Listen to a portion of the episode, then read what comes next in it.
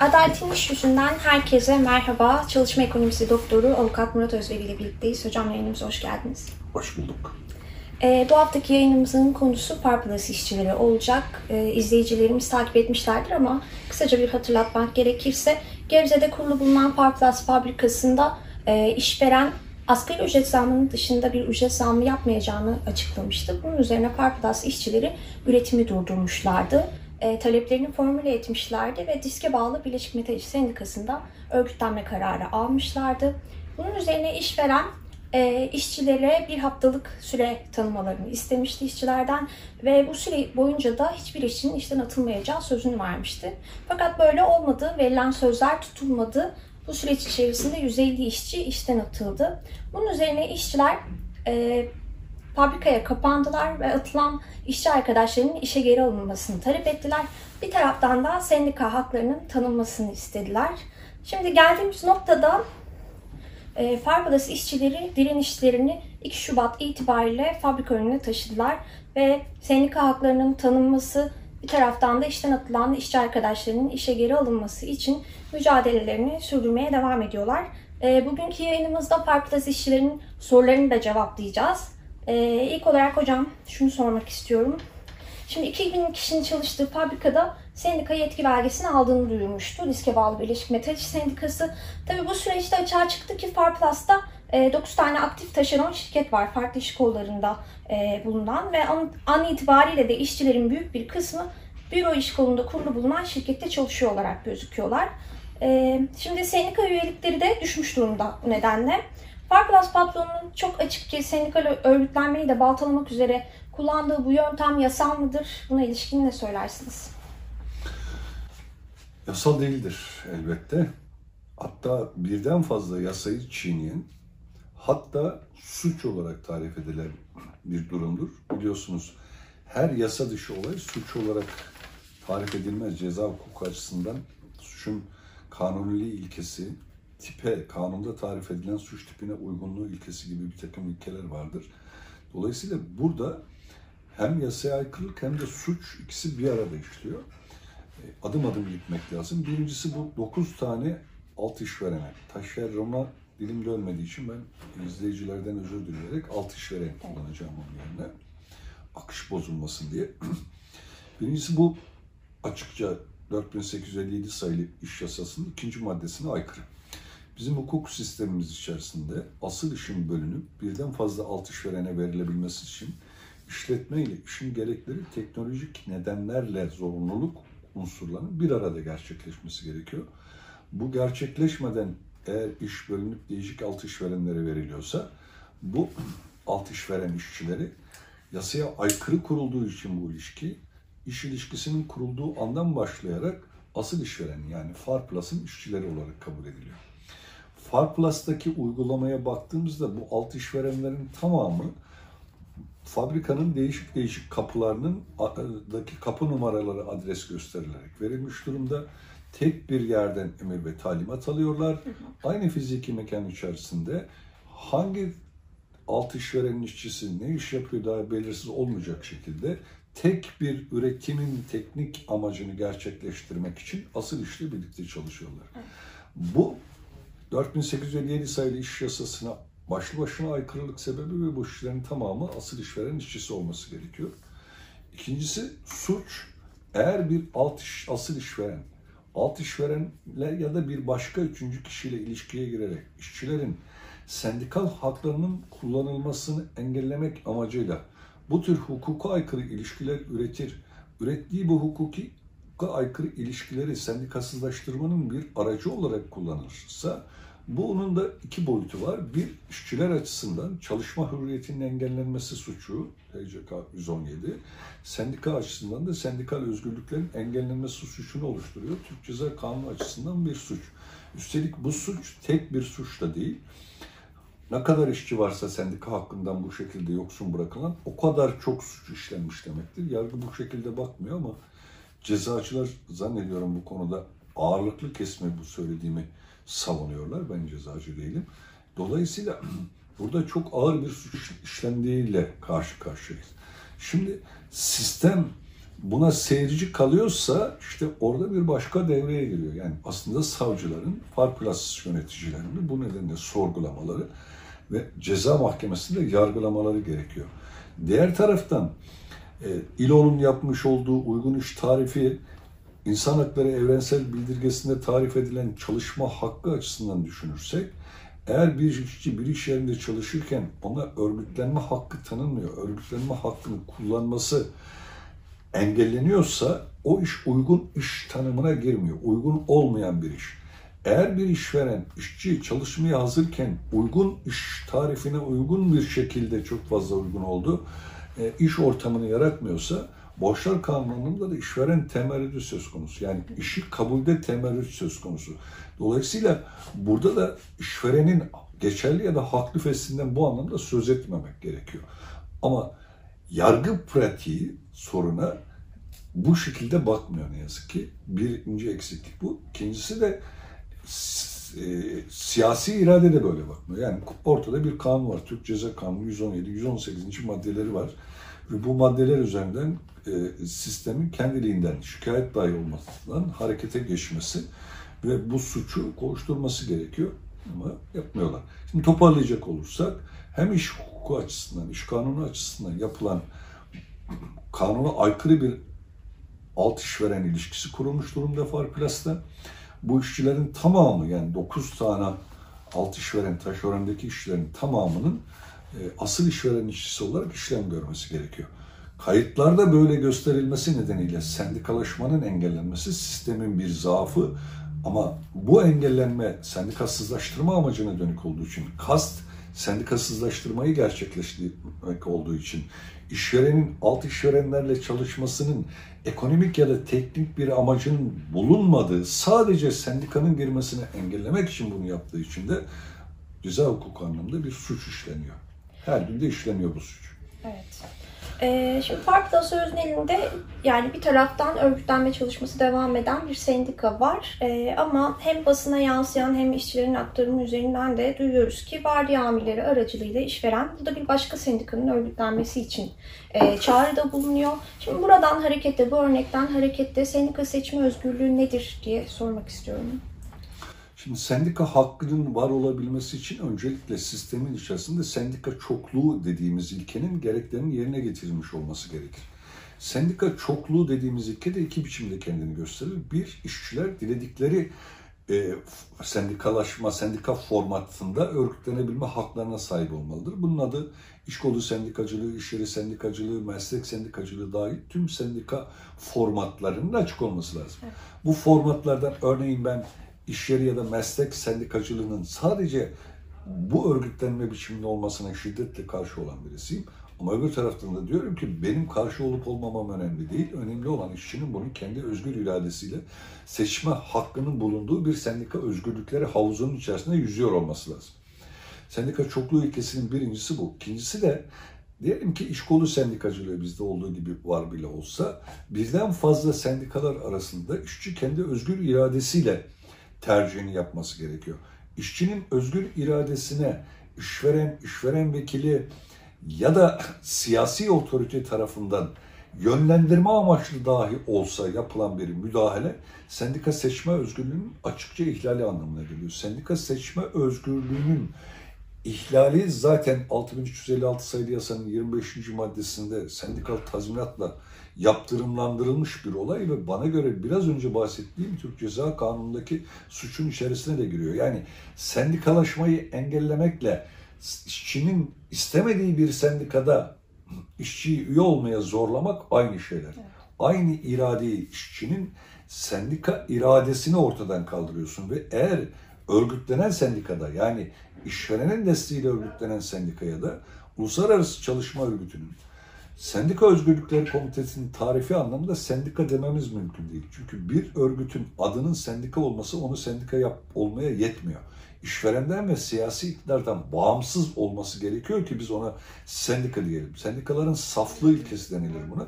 Dolayısıyla işveren desteğiyle bir yerde örgütlenen sendikaya da sendika demek. O sendikaya üye olmanın önünü açılmasını işçilerin de sendikalaşma haklarının önünü açıldı olarak değerlendirmek mümkün değil.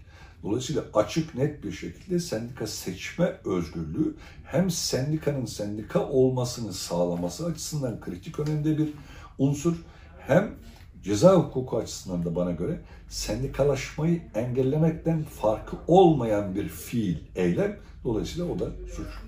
Şimdi bu örnekte de gördüğünüz üzere bir sendikal rekabet de var. Peki bu sendikal rekabet işçilere zarar vermeden sürdürülebilir mi? Onun unsurları, gerekleri nelerdir? Sendika çokluğu ilkesinin mantıksal sonucu sendikal rekabettir. Sendikal rekabetten de korkmamak gerekir. Sendikal rekabet aslında işçilerin lehine de bir olaydır. Hem sendikaları kontrol etmenin, denetlemenin, sendikalar içerisinde işçiye yararlı olma ekseninde bir uğraşın hızının arttırılması, kalitesinin arttırılması açısından da sendikal rekabet yerindedir. Ancak sendikal rekabetin, sendikal rekabet sınırlarında kalabilmesi için kullanılan dil, rekabet aşamasında gerçekleştirilen eylemlilikler, o rekabetin kendisinin başlı başına bir amaç haline dönüştürülmesi gibi bir takım sakınca boyutları var. İşte bu boyutların ortadan kaldırılması gerekiyor. Sendikal rekabette peşinen suçlayan, e, kişilik haklarına saldırı niteliğinde kabul edilebilecek, değersizleştiren bir terminolojiden uzak durmak lazım. Sendikal rekabet içerisinde olduğun sendikanın da sendika olduğunu kabul etmek gerekiyor. Onun için de o sendikanın tabii ki sendika gibi kullanması, davranması lazım. İşverenden kendini bağımsızlaştırılması lazım. Eğer işveren desteğiyle hareket ediyorsa burada bir sendikal rekabetten söz etmek mümkün değil. Sendikal rekabetten söz edebilmemiz için gerçekten işverenden, devletten bağımsız iki ayrı sendikanın olması lazım. Eğer bunlardan bir tanesi bu bağımsızlık unsurunu taşımıyorsa burada bir sendikal rekabet değil, işverenin güdümünde sendika seçme özgürlüğünün engellenmesi söz konusu. Elbette ki sendikal rekabet eğer gerçek anlamda iki sendika arasında sürüyorsa işçilere zarar vermeden de yürütülebilir. Bu yürütme işçilerin toplu sözleşme hakkına saygı duymak şeklinde olabilir. Toplu sözleşme sürecini baltalamayacak zamanlamalar üzerinden yapılabilir. Ve dediğim gibi dil farklılaştırır. Şöyle, şöyle bir dil de yürütülebilir. Eğer biz burada örgütlü olmuş olsaydık ya da bizde örgütlenir iseniz biz size ücret zammı, iş yerindeki ücretin dağılımı, işverenin yönetim hakkının sınırlandırılması konusunda şöyle şöyle şöyle olanaklar tanıyacaktık. B sendikası bunu tanımıyor denildi. O da der ki hayır ben bunu yapacağım der. Ama bunun üzerinden düşmanlaştırıcı bir dil geliştirilmez. Ama bir daha altını çiziyorum. Sendikal rekabetten söz edebilmek için işverenden bağımsız, siyasi iktidardan bağımsız, gücünü işçiden alınan iki örgütün olması lazım. Bunlardan bir tanesinde bu unsurlar yoksa sendikal rekabet değil, burada karşımızda sendika adında kullanan bir yapının işveren tarafından gerçek anlamda işçinin gücüne dayanan sendikanın sendikalaşmasını engellemek için kullanılması söz konusudur. Bu sendikal rekabet değildir. Peki. Ee, şimdi farklı işçilerinin programımıza gönderdiği sorular var hocam. Onları cevaplayalım isterseniz. Merhaba, ben Bilal Tarhan. Farplas çalışan olarak çalışıyordum ve işten çıkartılan arkadaşlar arasındayım. Murat Özveri avukat avukat beyimize e, şeyi soruyorum. Bu süreç ne kadar sürer ve ne zaman sonuçlanır diye. Bir hukukçu asla yargıya yansıyan bir süreçte süre ve zaman veremez. Ama açtıkları davada ilk daha düzenleme zaptı, tensip zaptı denildiğimiz zaman orada zaten bir süre veriliyor. Yaklaşık 380-85 gün. Kanuna bakarsanız bir sendikal tazminat davası şey iade talepli açılmışsa yargıta yaşaması dahil maksimum 4 ya da 6 ay içerisinde sonlandırılması lazım. Ama Türkiye'deki yargı sisteminin içerisinde bulunduğu fiziki yetersizlikler, deformasyonlar, e, başka e, faktörlerin de etkisiyle e, yargılama uzuyor. Bu tür davalar ortalama 3 yıl, 3,5 yıl bile sürebiliyor ne yazık ki. Ama bu söylediğim de bağlayıcı değil. Ben buna desem ki 4 ayda desem bağlayıcı değil. Burada Türkiye'de yaşamanın verdiği bir takım bedeller ödüyor işçiler. Geç gelen adalet, adalet değildir diye herkes söylüyor. Ama bir türlü adaletin erken gelmesini sağlayabilecek pratik bir takım önlemler alınamıyor. Alınamadığı için de bu tür davalar uzuyor. Biz e, disk olarak sayımızı aldık. Toplu bir sayıya ulaştık. Bu saatten sonra Türk Metal içeriye girebilir mi? Bu Bunu merak ediyorum. Şimdi zaten e, bu e, yasa dışı işlemin yapılmasının amacı da bu. Yani bir başka sendikanın oraya girmesine şekli hukuktan yararlanarak zemin hazırlamak. Evet şeklen girebilir ama o girmenin kendisinin hukuki sonuç doğurmaması için de gerçekten örgütlü olan sendikanın hukuken yapabileceği başka şeyler var. Öyle bir sendika girdiğinde zaten itiraz edeceklerdir. Zaten bu işçilerin tamamının asıl işveren işçisi olduğunu tespitine yönelik bir itiraz süreci benim bildiğim kadarıyla yürütülüyor. Ee, E-Devlet kapısı üzerinden üyelik zorunluluğu olmadan önce mesela bu sorunu hiç e, bakanlığa dahi başvurmaksızın asıl işverenin iş yeri numarasından işçileri örgütleyerek ve e, toplu sözleşmeden yararlandırma ya da yetkide dikkate alınmalarına yönelik doğrudan davada tartışılabilir hale getiriyordu. Ama ne yazık ki şimdi E-Devlet kapısı üzerinden sadece işverenin bildirdiği iş kolundaki sendikalar çıktıkları için pratik olarak bu yol tıkanılmış durumda. Burada da sistemin büyük bir zaafı var. Bu da tartışılacak. Ama diyelim ki A ya da B sendikasına işverenin istediği sendikaya toplu sözleşme yetkisi verildiğinde gerçekten örgütlü olan sendikalar buna itiraz edecekler. Bu itirazda işçilerin asıl işveren işçisi olduğu, iş kolunun olduğu gibi bir dizi hukuki sorun o davada görülecek, tartışılacak ve sonuca bağlanacak. Peki e, buradan farklı işçilerine ne söylemek istersiniz? Süreç böyle ilerliyor. E, bir taraftan fabrikanın önüne taşıdılar direnişlerini. Şimdi Far Plus işçilerine şunu söylemek belki yararlı olabilir. Bu çok uzun ve sabır gerektiren bir mücadele süreci. Şimdi bir sürü şeyin de farkına vardılar. Aslında bu anlattığımız sistem bu ülkede 40 senedir böyle. 40 sene öncesinden beri herkesin bu sisteme itiraz etmesi gerekirdi ama ne zaman birinin başına bir şey geldiği zaman o başına gelenlerde bir farkındalık oluşuyor. Diğer işçiler sanki bunlar başına gelmeyecekmiş gibi davranıyorlar. Farklas işçiler bu nedenle hem kendilerini anlatmalı hem yarın başka işçilerin de bu işin başlarına gelebileceklerini anlatmalı. Hem de artık buradan ders alıp bir sınıfsal aidiyet doğrultusunda sınıf dayanışmasını her yerlerinde hayatları boyunca bir yaşam biçimi olarak yürütmeleri gerekiyor. Uzun, sancılı, sabır isteyen bir süreç. Farplas işçilerinin de çocukları var, Farplas işçilerinin de zorunlu gereksinimleri, giderleri var ve çalışmak zorundalar. Bu zorunlulukları da yerine getirerek bu mücadeleyi yürütmek inanın büyük stresli ve çok büyük e, fedakarlıklar isteyen bir süreç. Çünkü artık tek tek iş yerlerini ya da iş gelirlerini kazanmanın ötesinde bu ülkenin endüstri ilişkileri sisteminin demokratikleştirilmesini, hatta siyasal sistemin demokratikleştirilmesini, sendikalaşmaya yönelik yasal sistemdeki zaafların görünür olmasını bizzat sahada yaptıkları eylemliklerle ortaya koyuyorlar ve büyük bir katkı sunuyorlar. Bu katkının bedelini de kişisel yaşamlarında ödüyorlar. O nedenle e, bunu söylemek lafta çok kolay ama sabırlı, direngen ve kararlı olmaları ve bunu sınıf kardeşleriyle paylaşmaları gerekiyor. Bir dayanışma ağı örmeleri gerekiyor. E, yapılması gereken konusunda bizim üzerimize düşen bir şey varsa da biz elimizden geldiği kadar Farplas ve benzeri işçilere elimizden geldiğini yapmaya çalışıyoruz. Ama bizim yaptığımız hep üç e, programdır bunu söylemek zorunda kalıyorum. E, göle su gelene kadar gerçekten kurbanın gözü patlıyor. E, kör olası hanede evladı ayağım bekliyor. Hayatın, günlük hayatın üretilmesi, günlük gereksinimlerin karşılanması var. İşte çok zor. O zorlukta tüm kalbimde başarılar diliyorum. Peki, e, belki son olarak şunu söylemek lazım. E, daha önce çektiğimiz programda bu doğalgazdaki kesintiden kaynaklı sanayide yaşanan dönüşlerin faturasının işçilere kesildiğini konuşmuştuk. E, bir Farplus işçisi Evrensel'e verdiği röportajda şunu dile getiriyor. Bence bu önemli bir şey.